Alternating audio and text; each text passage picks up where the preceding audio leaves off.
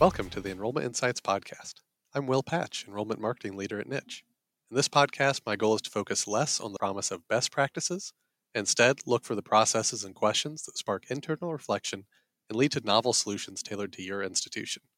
My guest today is Janice Chang McConnell, Assistant Director of Graduate Enrollment Communications at Syracuse University's Maxwell School. Prior to coming to Syracuse in May, she spent three years in missions communications at Wells College, and before that was at Binghamton University. Janice brings enthusiasm and joy to her work, evident in her social presence and participation in the EM Chat community. Perhaps most relevant, though, she also previously was a media manager for a romance publishing company. Welcome, Janice. Hi, Will. Thank you so much for having me. Yeah, I'm excited here. Uh, I'm going to start off with two questions that I'd like to ask everybody. What's something you tried that didn't work, and what did you learn? This is a great question, uh, and one that I thought really really long on just because I think there's an industry oriented uh, answer and there's the people oriented answer. And as a, I still consider myself in many ways a young professional. Despite this being probably, I'm coming on maybe 10 years working in various capacities uh, and roles in higher education. But as a young professional, I think the people oriented lessons that I've learned have stuck out to me the most. I think when you enter a workplace as a young professional, you immediately start needing to draw lines in the sand. You need to identify your boundaries of what is work and what does work mean to you and what does work look like to you and what all those things mean to your coworkers and supervisors and team members around you. The people oriented lessons of failure that I've learned as a young professional are ones that have taught me what my boundaries are and how comfortable I am as a person at work with my coworkers and how vulnerable I should be or should not be, how much I should share about myself and what drives me and what work means to me personally. I'm a cheerleader by nature. I'm a shot of caffeine. It doesn't always work. People don't always want cheerleaders around. Um, and so sometimes reading the room is super important. It's probably one of the most important skills that I've developed as a young professional is knowing which version of myself I should be at work that has been the most valuable lesson yeah, I kind of want to jump down a tangent. There's the oversharing where all of your personal life comes into work, mm-hmm. and then there's the I'm at work, I'm in work mode. Mm-hmm. You know, these are my coworkers, they're not necessarily my friends. I guess how long did it take you to kind of approach that and what were those lessons that helped you get that balance? It probably took me a good two or three years to realize what my boundaries were as a professional at work. I'm a relentlessly happy person by nature. That's not what's always needed at the workplace or at this specific meeting, for example. So it changes who you are as a professional, can change from project to project, from team to team, from meeting to meeting. It just depends on what works for you. But I think at the core of it, you should lead with who you are, with compassion, with caring, with consideration for other people and their perspectives. Hey, I just wanted to pull out and replay that because it is so key to all leadership, I think to all authentic relationships. So here it is again. Lead with who you are, with compassion, with caring, with consideration for other people and their perspectives. It took me a couple of years and many office parties and holiday get togethers and lunch dates with people to realize this is how I want to be at the workplace. This is how I want to present myself. This is how I want to make friends or not make friends. I think the most important thing I learned is that you don't have to be friends with your coworkers and you just need to work well with them. Friendship and colleagues are not really the same thing. It can be a really tough balance because I, I want to be friends with everyone immediately. It's an aspect of my personality that I actually learned as a young professional because it wasn't it wasn't as a parent back when you're in a school setting, for example. But at the workplace, there's so many stories and, and backgrounds and people might be bringing a lot of emotional luggage into the workplace. It's about figuring out who can be your friends and who doesn't have to be your friends, but as long as they are good collaborative teammates, that's really all you need. At Wells, because we had such a small team, I was able to really see things from an operation perspective, but also understand what are our enrollment goals and how do we achieve them from a marketing standpoint. I read this incredible book by Brene Brown, which is called Leading Greatly. Um, it's her uh, studies on vulnerability transposed to the professional workplace. She talked a lot about vulnerability at the workplace, but what that means for both leaders and then also just employees in general who work in a team based setting. She talks a lot about armor to shield you from unfounded criticism, people's judgments, but also really make it difficult for you to be vulnerable at the workplace and show show your team members and your supervisors that human side of you. It's amazing to me because I've worked at institutions of different sizes and types how siloed people can be even within their own teams when you don't include people in projects or take the couple of steps to walk to their office and talk to them and see things from their point of view even if it doesn't change the process it can be helpful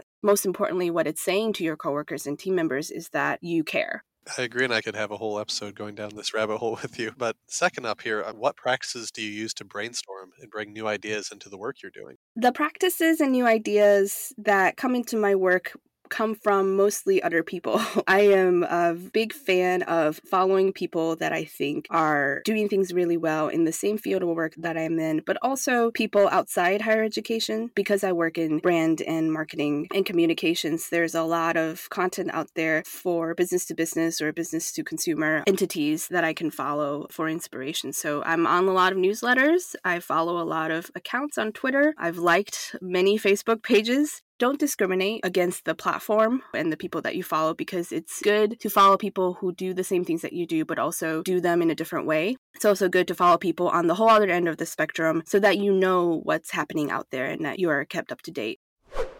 I'm so glad that Janice brought this up because I have been on this soapbox for years. We have to keep up with what's going on in education, but your best ideas can come from related fields or by looking at people who are doing similar work in different fields.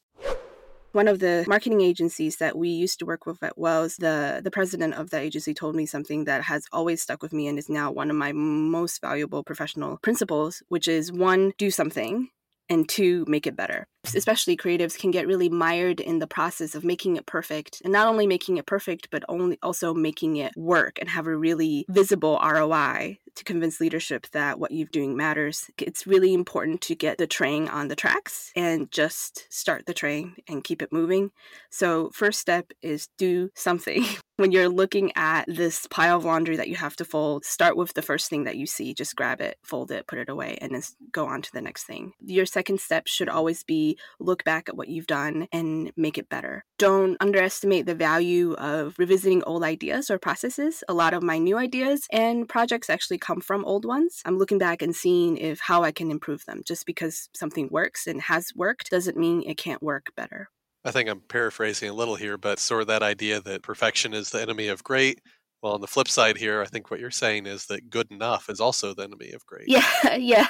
First, you have to get past the idea that what you do has to be perfect right away. It's almost a conundrum because you have to get past the idea that what you do has to be perfect. And then you have to be very comfortable with the fact that what you do isn't perfect. And how can you make it better just because it's meeting goals doesn't mean that you can't meet your goals in a more innovative or a better way. If you value innovation and creativity and making sure that you're not only meeting goals, but also doing it in a way that serves the audience that you're doing it for, it's going to bleed into your work. But then if you don't know what your value, your professional values are, you'll find that some days you're going to be working without realizing what you're working for. So when you're working on all these, you're trying to keep improving and keep moving forward.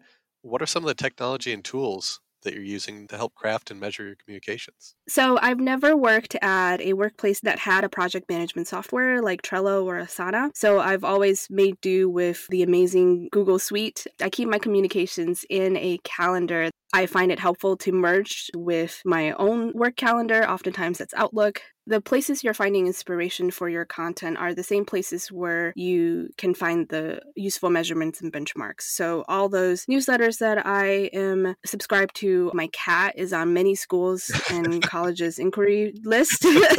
so, I look at all of them. I have a whole filing cabinet of materials from other institutions, and I have entire binders of emails and communications that I've received. I stopped printing them out because it just became very not sustainable. I have several email inboxes that are just email communications from other institutions and institutions of different type because it's important to me to be able to when I'm working on, for example, an app push email, to see what what else is out there. How are other people saying it, and do we need to say it different? And if we do, how do we say it differently? There was someone I was talking to that they did an exercise where they would have their staff go out and look at all the language being used by their competitors and they just created a rubric and Mhm. said, okay, if this is what everyone else is saying, let's cross off those terms and we have to say it how we are different rather than the same. Yeah, yeah, I like that. I, I don't think you should be different for the sake of being different. You should be different because what you do is different. I remember asking our my admissions team when they're out on the road to just grab, if it's okay, to grab materials from other schools and bring them back to me. So it's like every time they come back from the road, they have all this these gifts for me, and it's great. I also spend a lot of time looking at other institutions' websites and how those websites change over time. You can start with your list of institutions that are often looked at in a similar way by your prospective students and see the different messaging that they put out over time. Um, that's been very helpful for my process as well, just to understand what's important to them. Just because admissions and enrollment tends to be, well, up until this year, tends to be pretty cyclical, and there's a predictable pattern of communications that gets sent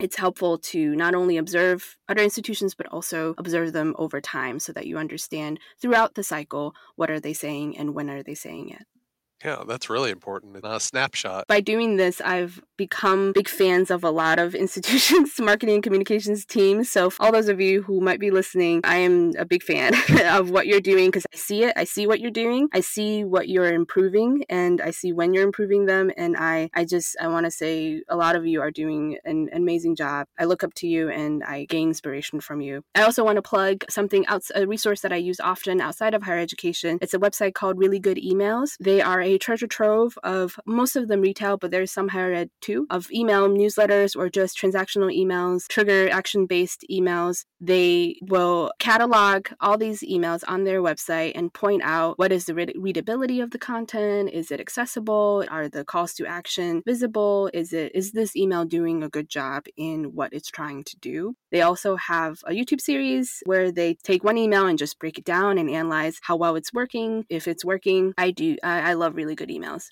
Great. That's great advice. I'll link all these. Uh, I've- got a running list now of resources to link on the show notes. thank you What are some ways that you're measuring communications there? I'm a marketing communications professional who focuses mostly on email marketing. I have done a lot of written work, content copy, graphic design, web design. Most of what makes me really jazzed about waking up and going to work is, is emails. And I, I love to say that at, at cocktail parties and family gatherings because people look at me like, huh?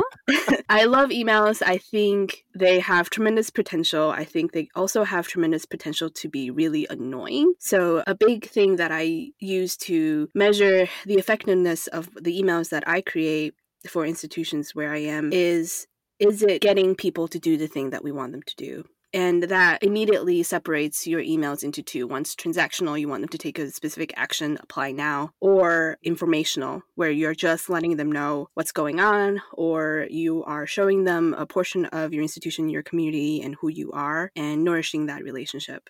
And I think both have very unique measurements uh, that you can use to see how effective they are. And I think for transactional emails, it's obviously did they click? My personal struggle with transactional emails that have a clear CTA or a call to action is that a lot of leaders want to see did they open it? Did they open it?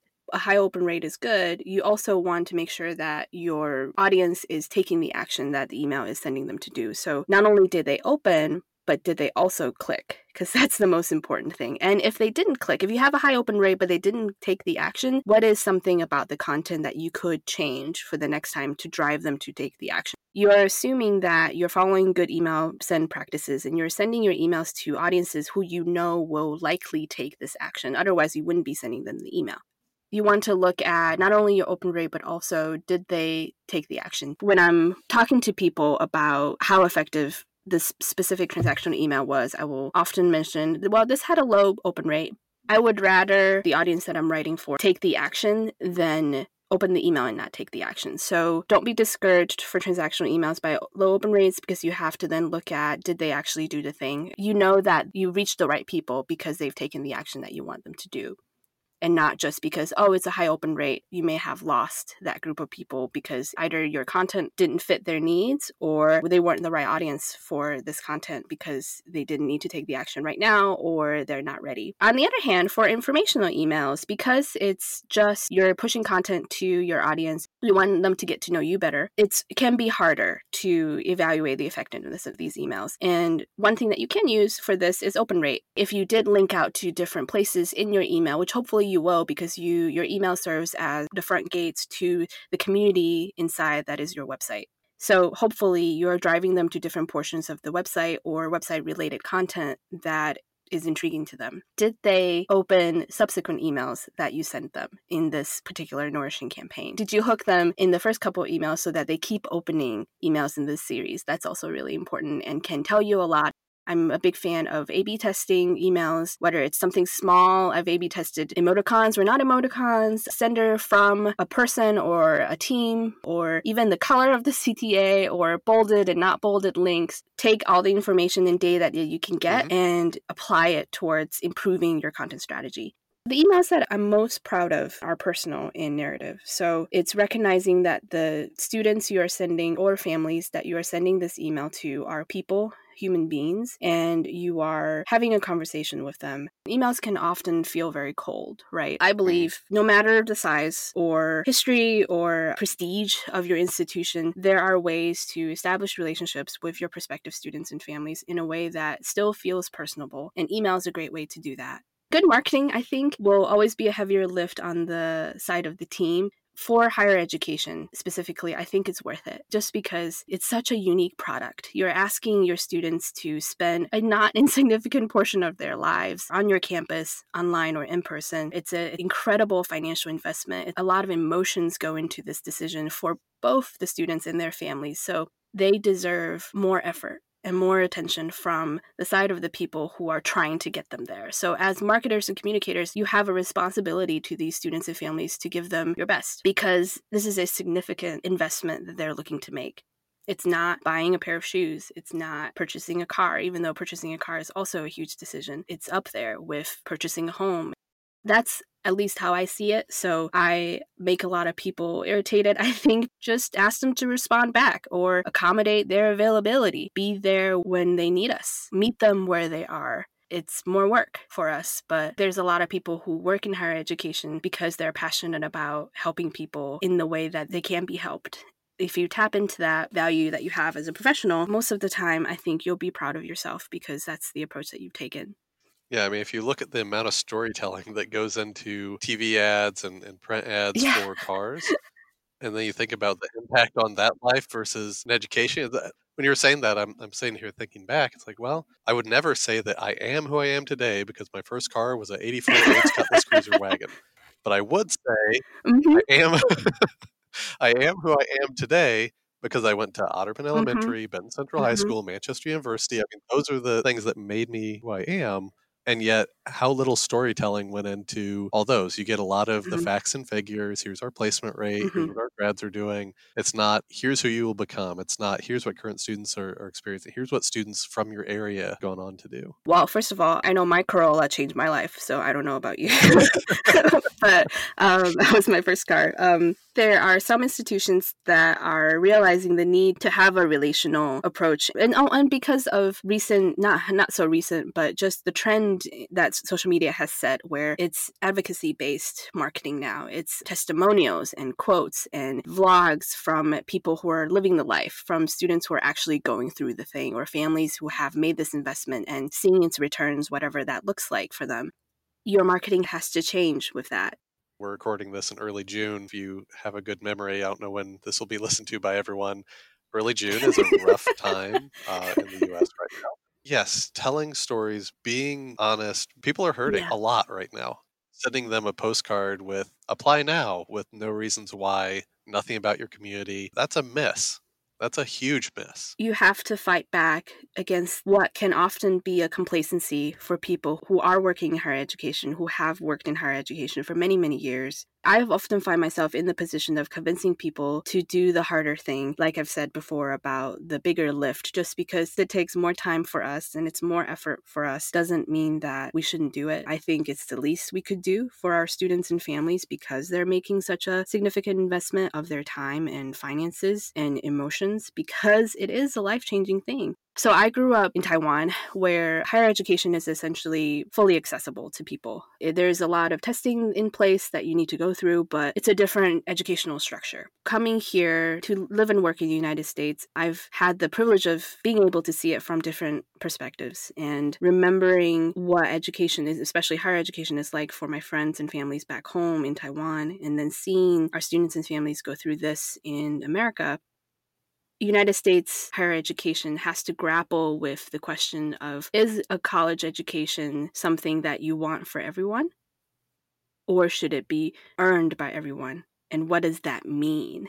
How are you measuring this who gets to have a college education. Just because growing up in taiwan that wasn't a question that anyone really had to think about was if you tested well you got in. It was very pretty straightforward. It wasn't as much of a financial burden and there were different there's simultaneously fewer options but also more options in terms of what you can do with a college education. We're a small nation. There's not nearly as many colleges and universities in taiwan as there are in new york for example but personally, coming from a country that has a very different higher education system has really helped me being a student affairs centric professional here in the United States.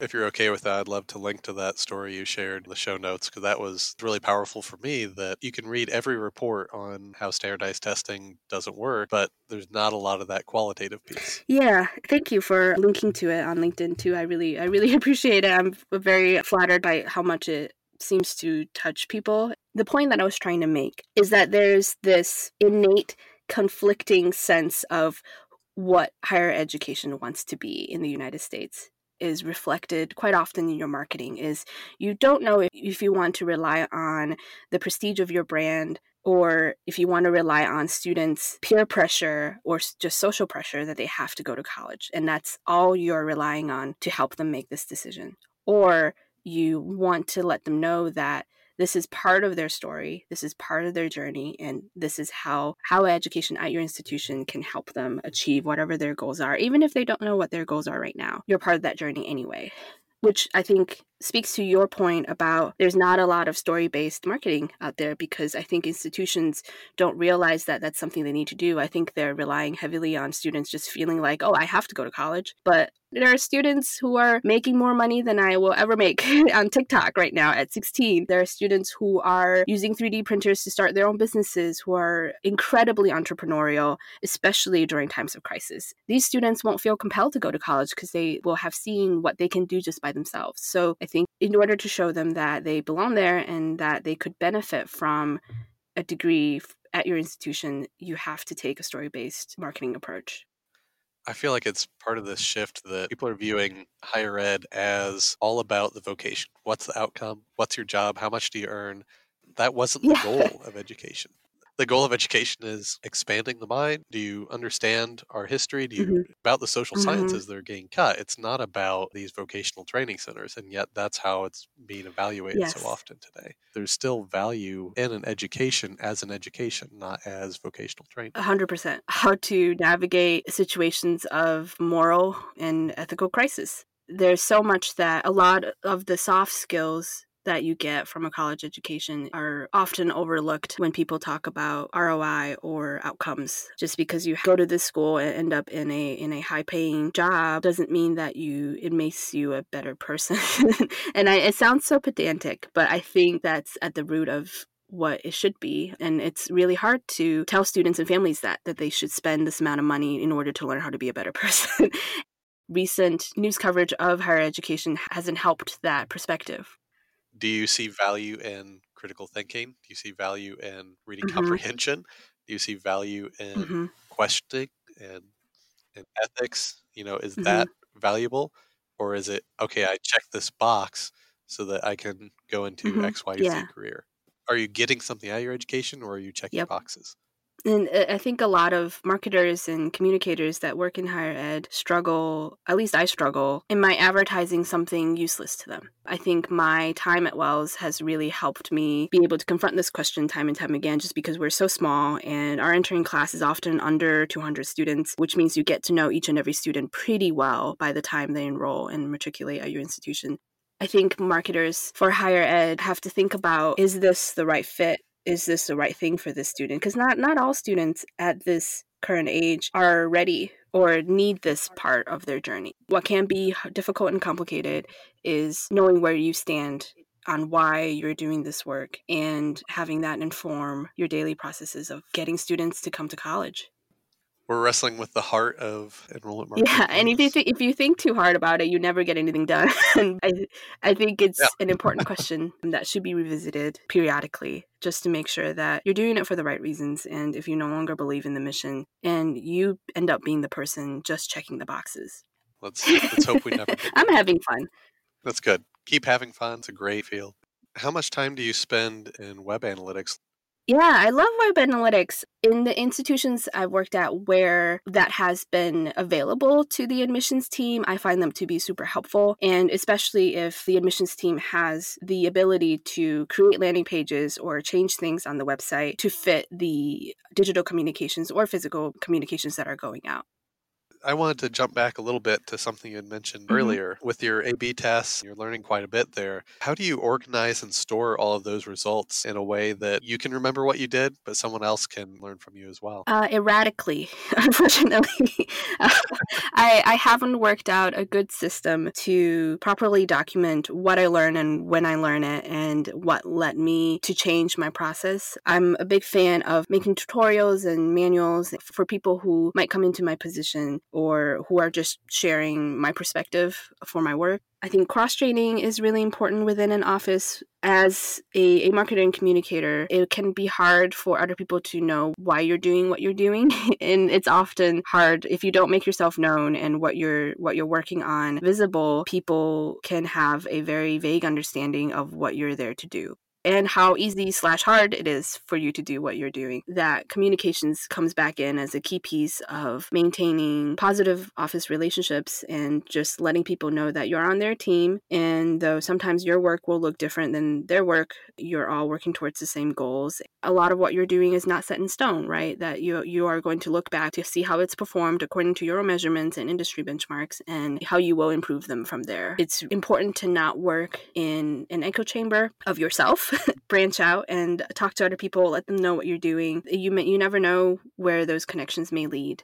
Can you speak more about how you evaluate and benchmark? Benchmarks can be really difficult to find, especially if you're working within a silo and you don't often get feedback on your work from people on your team or people outside your community. The biggest pieces that I struggle with are physical pieces. So, um, view books, and you know, as you know, view books can come in many shapes and sizes, and fold outs and fold ins, and and yep. QR codes and whatnot it can be hard to evaluate because you, you don't have much outside anecdotal evidence of how, how well they're working for students. I've more or less hired coworkers' children um, and paying them with experience for how for how they feel about certain materials that we have, and just because you want to hear from people who is within the age range that you're trying to target. And some and a lot of times it's not just student specific; it's also for families. So you want to make sure that the parents are responding to them in a positive way sometimes you have only a handful of anecdotes that you've garnered during campus visits or in person meetings, and that's the best that you have. At that point, I turn to other people, other creators in the same field, and see what they're doing and see what they're talking about, what they're doing. So, other enrollment marketing podcasts like HA31s um, are really important to tune in to other voice, professional voices, because it opens doors that you can then look into and see if that's something something that also works for your institution. The term that coworker used that I've co-opted is promising practices versus best practices. Yeah. That you're looking for what works there that you might be able to take pieces of and adapt rather than bolt on. Yeah, I I um I for one love drone photography and videography. I think drones are super cool, but I think they're overdone in higher education. And I didn't realize that they were overdone until I heard it on an HA31 podcast. That's important. Listening to other voices of other professionals who are doing the same things, we're doing the same things in different ways, and then realizing, oh, this thing that I think is super cool, I think the jury is, is still out on QR codes. Will it work for our institution and what we're trying to do?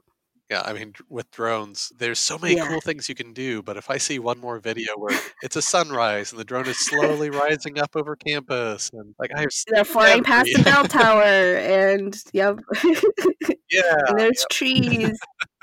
Oh, yep. Oh, oh and by the way, those trees are only there during this two weeks in summer, and then it's snow the rest of the year. Yeah, but that's that's my upstate New York coming out. So I think you mentioned a little bit there. You do some user testing with the students. Uh, but who else is involved when you're planning out your communications? That's a great question as many people who want to be involved in planning my communications as they feel inclined to be. I think it depends on your team and the structure of your team. Obviously, you want to have someone, you, you never want to be the only person looking at your communications. There should always, always, always be a second, third, fourth pair of eyes looking at what you've created before it launches you should always talk to people who you're creating the content for, even if it's just one person, even if you can only get one current student to take a look at this new poster that you've made and get their feedback. Because then, if they catch something that you never thought of before, and so, in the planning stages for communications, I think it's important to include as many stakeholders that have a hand in the pie as you can. I think as a young professional, I often feel like I'm in, infringing on people's time and making them do more work than they're already doing. But that's when I try to remind myself that I am here for the same goals that as they are and that we are all on the same team and they could say no they could just say no if they're too busy or they don't want to be involved, but at least I've asked and they will remember that I've asked and they will remember that I am someone who is open to including them in the process. As a marketer, your role, your your work is often the most visible, but the effort that you put into the work is often in, invisible. So that can be a really hard balance because your work invites a lot of critique, but people don't often know what you went through to do the thing in the planning stages for communications I I think it's important to make the effort to reach out and they can take the olive branch or not. It's up to them, but at least you've done your part. How do you avoid that too many cooks in the kitchen situation where everyone is an expert on marketing? Oh, great question. I have a very controversial opinion, which I think everyone is an mar- expert on marketing because everyone is being marketed to. Oh, that's a good point. Yeah, whether or not they have the pedigree to go with it is not relevant because they are, at the end of the day, people who will be consuming your content, whether willingly or unwillingly. I think it's important to come from that perspective and not dismiss people's ideas and opinions of course, there are ideas and opinions that don't fit in the plan or don't fit in the strategy or just are nuts. but I think it's important to give them the space and airtime. I would rather hear a, dozen ideas that are wacky and completely unrealistic than miss the one very important feedback that will change my strategy for the better too many cooks in the kitchen can definitely be an issue, but in order for the banquet to come out right, you sometimes need them that doesn't mean that you have to let them hold the pots and pans. They can look and direct you and take a look at all the ingredients. And I'm running amok with this analogy because I'm having fun with it. You're telling a story. yeah, I'm a, a, creative writer at heart, so yeah, don't give me a juicy analogy because then I just I just go insane. But that analogy fits well because everyone is an expert on food because everyone everyone eats. Everyone's yeah. an expert in marketing because everyone consumes the marketing. There you not go. everyone can create. yeah, not everyone can create, but everyone can have a great opinion because everyone consumes. Yes. Should it always affect your strategy and hold it up for six months? No. But should you listen? Yeah, you should listen. Hey, it's Will again. The phrase I was alluding to there was too many cooks spoil the broth. And as I listened to this, I think I got it wrong. I think that what Janice is getting at here is that many cooks make the broth even better. And maybe that's the way we need to think of it rather than too many as an excess. Think of it as having the diverse voices, making it better. Okay, back to the interview. We got into this a little bit. When you're getting the feedback, how do you make sure that you have the right voices to make sure your pieces are inclusive and speak to the needs of diverse audiences? Oh, great question. So when creating pieces, how do I how do I make sure they're inclusive and speak to the needs of diverse audiences? We'll save the easy questions for that. I think that higher education tends to be pretentious and parochial. So that should be the first step is to understand that higher education has this tradition of being inaccessible and really hard to understand. But mm-hmm. how you can use that to inform your work in marketing communications is that to start with the basics first of all, readability. is your content readable at an accessible level for your audiences? There are a lot of websites out there off the top of my head. I think the Hemingway app is a good one. I think there's a website called readable.io, I think. I believe it's a paid service, but I could be wrong. There are many websites and services out there that can check your content for readability. There are a lot of color contrast websites out there that can check your graphics to make sure that it's easy on the eyes for people with different visual impairments. There are also a lot of guides out there that can tell you how a bilingual person will will read this content and the visual hierarchy of this email or this particular landing page, what their eye will be drawn to first and whether or not that's obvious to them. I think I believe a lot of agencies and partners in higher education will help you with that. The important thing is to understand that your audience may come to your website with fear and intimidation because their perspective of higher education and the university is that it's hard to understand and inapproachable. Most importantly, some people in your audience will feel like they're not good enough. And especially your first generation students whose parents didn't go through this process and they're navigating it on their own, they'll feel unequipped with the proper tools and they can very easily be left out of the narrative just because you chose to say things in a certain way that is hard to understand. There's also the assumptions that you are making about your audience. As a content creator, it's inevitable. No matter what your creation process is, you are imagining an audience in your head for who you're creating this content for. With that comes a set of assumptions that you're making about the audience. Most of the assumptions will be true, will be a basic, like they are a specific age or they come from a specific geographical region. But there are also many implicit biases and assumptions that you might be making about your group that are not helpful so I think take a moment to evaluate and check what you're assuming about your audience and why you're making those assumptions can help inform your content creation and make you more inclusive. More frequently than not, you'll be asked to make certain content decisions by leadership who don't understand that this particular approach is not inclusive or it's inaccessible to certain groups of people. And that is your role if you are able to to push back and question leadership decisions. And you don't even have to do it in a way that is aggressive. I think there are ways to say, I understand why you're doing it this way. And oftentimes that's the way the institution has always done them. But make it note clear that that's not a good enough reason for you. And to say, I understand, but I think we should also think about this group of people or this set of needs that are not being met right now, or this group of people that may feel like we are making certain implications through our message that we don't intend to can we say it a different way? Trust your gut. When you feel like you need to question the content that you're creating or the way that it's being put out into the world, push back.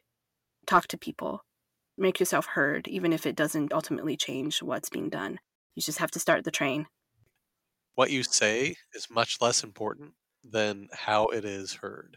And I think that's the hard thing because you can craft one email, maybe 90% of people read it and understand it one way, but if 10% take it entirely a different way, I, you know, I don't know that that's a, a successful piece because yep. you're leaving people out. Mm-hmm. I think understanding that your students, if they want information, they can find them. This is not an age where information is kept behind closed doors. There are so many places where your prospective students can find facts and figures and outcomes and alumni information is not your website where you don't have control. So, in the places where you do have control over your own narrative, shouldn't you make sure that it's really, really good? Shouldn't you make sure that it speaks to the people that you are trying to communicate with in a way that resonates with them? Otherwise, they're just going to go elsewhere and find that information on their own, and you lose that connection and you lose that touch point to be able to cultivate a relationship with them that where you have control of the narrative. There's one soapbox I can pull out stop saying you can apply today. They already know that. tell them tell them the stories of who will they become, what will they experience. If you want to focus so heavily on the application, tell them what it's like to fill out an application, mm-hmm. but don't just tell them they're able to apply. Right. They yeah, it, it's having faith in your audience and having faith that students who are the right fit for your institution will respond to your messaging I had a supervisor that was instrumental in helping me become the professional I am today. Her name is Kishan Zuber, and she now works at Wilkes University. She once told me that her mission is to lead in higher education and to promote the benefits of higher education to students that respond to that message. It's not institution specific her mission at the end of the day is to get prospective students and families to think about higher education and how it can make their lives better. That definitely changed the way that I approach my work because I'm no longer looking at it from you should come to this particular school, but you should think about going to school at all to paraphrase what she told me then, it was we want to show them why it's important to apply, not to get them to apply, because even at the end of the day, if they don't apply to our institution, they will have thought about higher education as a possible avenue for their future. If that's the case, then she's done her job as a higher education professional. And that really changed my perspective on why I do the work that I do. I try not to get too stuck on specific calls to action that they didn't fulfill because I would like to believe that students, when they see content from us, they are thinking about higher education as an opportunity and they are in the driver's seat for that, where they can choose to make it happen or choose to let us help them make it happen. And that's different from student to student or from institution to institution. For all of us, at the end of the day, our mission is to promote the benefits of higher education and to get students there that want to be there you're not just affecting one person in the recruitment cycle because they can talk to their friends, they can talk to their oh, family, oh yeah, their children. We can't always think about everything as a well, we didn't hit our mark this cycle, but if you do a great job, you're going to make next cycle easier and the next cycle easier and the next. Definitely. The ripple mm-hmm. effects of your marketing you can't really measure in any definitive way and you just have to trust that it is having an effect. Janice, I'd love to keep talking all day, but I think you have work to do as well. I really appreciate you making time for this. We're really going to, to take a lot away here. Thank you so much for having me. This was great.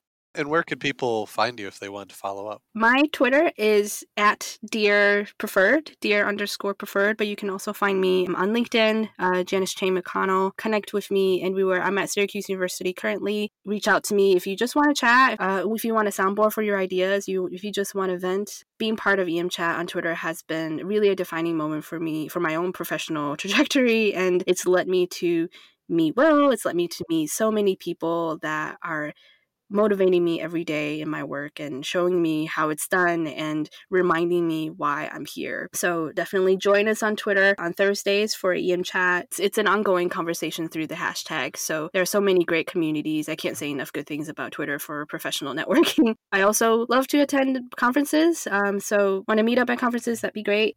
I know for me too, so much of my professional development I owe to Alex and Janielle starting EM Chat. Thank you so much. Oh my god, did that make sense? I feel like it did.